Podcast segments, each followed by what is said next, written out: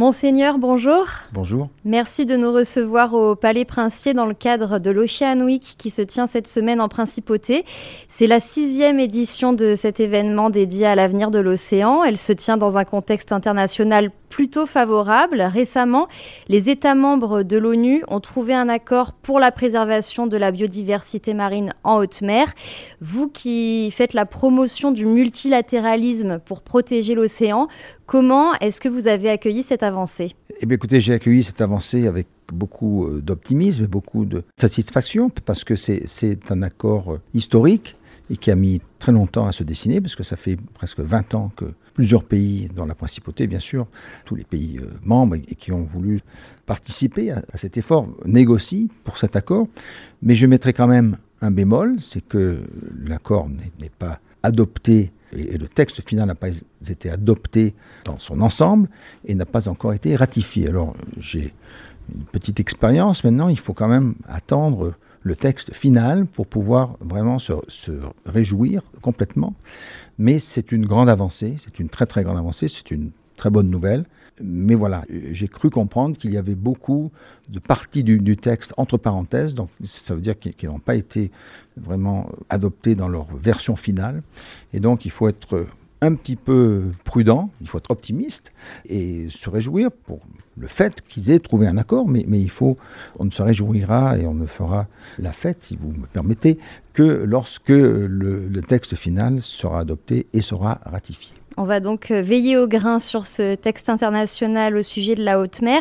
Alors le statut de la haute mer était au cœur justement de la mission de la Société des explorations de Monaco l'automne dernier dans l'océan Indien, en particulier dans, lors de l'expédition sur le plateau immergé de Saya de Maya, donc entre l'île Maurice et les Seychelles.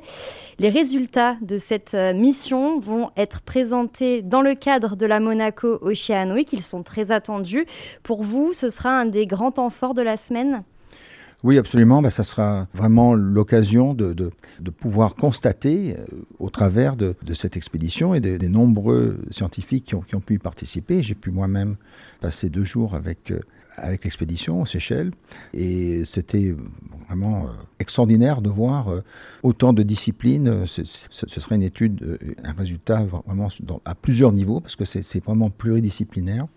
Donc on, on, aura vraiment une meilleure appréhension de ce que sont les, les problématiques de ces lieux, euh, de ces atolls et de ces, de ces îles dans les Seychelles qui ont leur propre écosystème qui, est tout à fait remarquable, euh, mais aussi qui, est protégé, certes. Euh, et Aldabra, où, j'ai pu me rendre, est, est, extrêmement bien protégé, mais d'autres îles le sont moins. Donc on aura vraiment une, une, meilleure idée de ce qui s'y passe, mais on aura une meilleure idée aussi de quel est l'état de certaines autres espèces qu'il faut peut-être mieux, mieux protéger grâce à des aires marines protégées euh, mieux surveillé, mieux géré, et avec euh, un texte législatif beaucoup mieux euh, précis. Monseigneur, la Monaco Ocean Week coïncide avec la tenue de la Monaco Blue Initiative. Vous avez lancé cette plateforme en 2010. L'objectif, c'est d'encourager le débat entre les décideurs politiques, les scientifiques, les entreprises et les ONG au sujet de l'avenir de l'océan. Alors au cœur des discussions, il y a depuis plusieurs années le concept de l'économie bleue valoriser les ressources marines au service de l'humanité et de la planète, mais sans les surexploiter, au contraire en les protégeant. Comment faire pour trouver ce point d'équilibre qui semble très délicat, très subtil? Écoutez, je, crois qu'il faut en premier lieu assurer le, développement de nos sociétés et répondre aux besoins de l'humanité sans pour autant nuire par inadvertance, par euh, négligence, détruire la mer, l'océan mondial, ni le climat, mais c'est un challenge, un défi que nous devons relever tous collectivement. Alors, bien sûr, il y, a, ceux qui estiment qu'il faut cesser toute activité humaine euh, et renoncer au progrès, et réinventer des modèles de société beaucoup plus durables. Il faut qu'on aille vers euh, plus de durabilité, ça c'est certain, mais je crois, comme beaucoup, que l'on peut concilier progrès et protection, euh, ou en tout cas réconciliation de l'humanité et des océans ou d'autres écosystèmes terrestres. Mais il faut pour cela développer des solutions qui puissent protéger ces écosystèmes remarquables. Voilà, donc il faut développer une économie durable qui est basée sur le respect des ressources marines, dans ce cas précis, et des communautés locales qui vivent au bord de l'océan. Je crois que c'est la seule façon d'y arriver. C'est un point d'équilibre à trouver entre nos besoins de nos sociétés, les besoins de ces communautés locales, et puis laisser aussi, euh, quand il faut, euh, laisser euh, certaines zones, par exemple, je, pense bien entendu à la pêche, certaines espèces ne peuvent pas être pêchées en permanence, il faut les laisser le, temps de reproduction. On a vu ça lorsqu'on a mis certains quotas un peu plus forts sur certaines espèces, et eh bien elles arrivent les stocks arrivent à récupérer et à redevenir viables.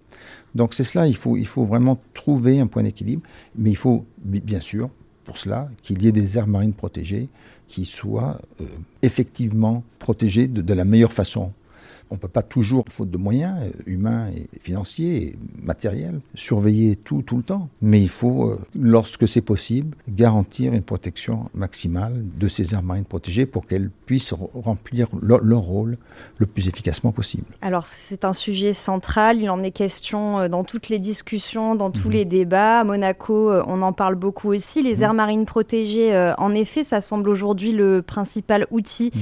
pour pouvoir protéger les ressources marines, les aider à se renouveler. Mhm. Mais on sent qu'il y a une dissension sur la définition de ce que ce doit être, notamment entre les ONG et les États. Vous, Qu'est-ce que vous plaidez? Est-ce que dans une aire marine protégée, il faut que les activités humaines soient vraiment réduites au minimum, voire euh, totalement supprimées?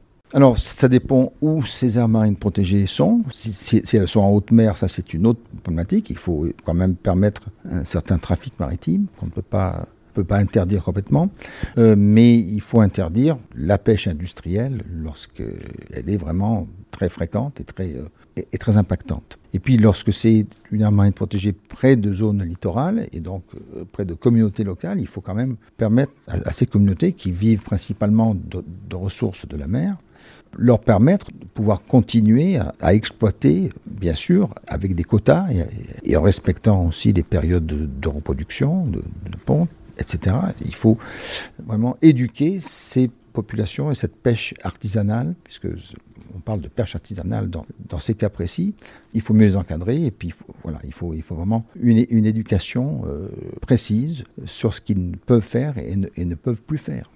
Par exemple, le chalutage, selon vous, est-ce que ça peut aller de pair avec une aire marine protégée ou est-ce que là, on est vraiment dans une pratique à bannir? Écoutez, euh, ça dépend quel est le, chalutage en question, quels sont les moyens utilisés, mais en, principe, tout ce qui est impactant sur les espèces elles-mêmes et sur les fonds marins euh, doit être banni.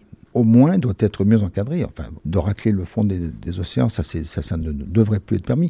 Mais de permettre certaines pêches à certains moments de l'année, oui, il, faut revenir vers plus de saisonnalité dans, les, dans tout ce que l'on retire de la mer. Ça a existé euh, depuis très longtemps, mais euh, bien sûr, avec, avec la pêche industrielle, avec la demande qu'il y a en, ressources de protéines qui, qui, viennent de la mer, c'était de plus en plus difficile à, gérer. Mais, mais, il faut absolument que l'on arrive à gérer ça, sinon on va vers la catastrophe. Monseigneur, dans votre ouvrage L'homme et l'océan, publié chez Flammarion, vous nous appelez à nous inspirer des populations polynésiennes et aborigènes pour repenser mhm. notre rapport à l'océan. Donc l'avenir de l'humanité doit, selon vous, passer par une réflexion très profonde. On est au niveau de la philosophie là.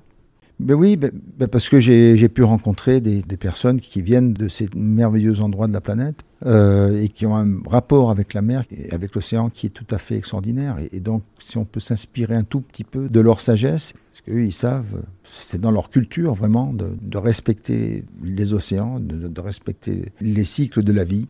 Si on arrive à s'inspirer un tout petit peu de leur sagesse, je pense que l'on ira vers une meilleure, euh, d'abord vers une meilleure compréhension de tous ces mécanismes naturels et on ira vers une réconciliation de, l'homme et de la mer, parce que c'est cela qu'il faut arriver à faire. Je pourrais vous dire la même chose pour d'autres espaces euh, terrestres, et pour les forêts en particulier, mais là, on parle bien sûr plutôt de la mer et de l'océan global, qui est malmené par notre avidité que l'on essaye de, de retirer le maximum de toutes les ressources que nous offre l'océan. Il y a des ressources qu'on peut continuer à avoir, mais il faut le faire de façon durable et de façon raisonnée. Voilà, si on arrive à s'inspirer de ces sagesses polynésiennes et, autres, je pense qu'on ira vers un meilleur rapport avec euh, ces espaces maritimes extraordinaires. Monseigneur, je vous remercie. Merci beaucoup.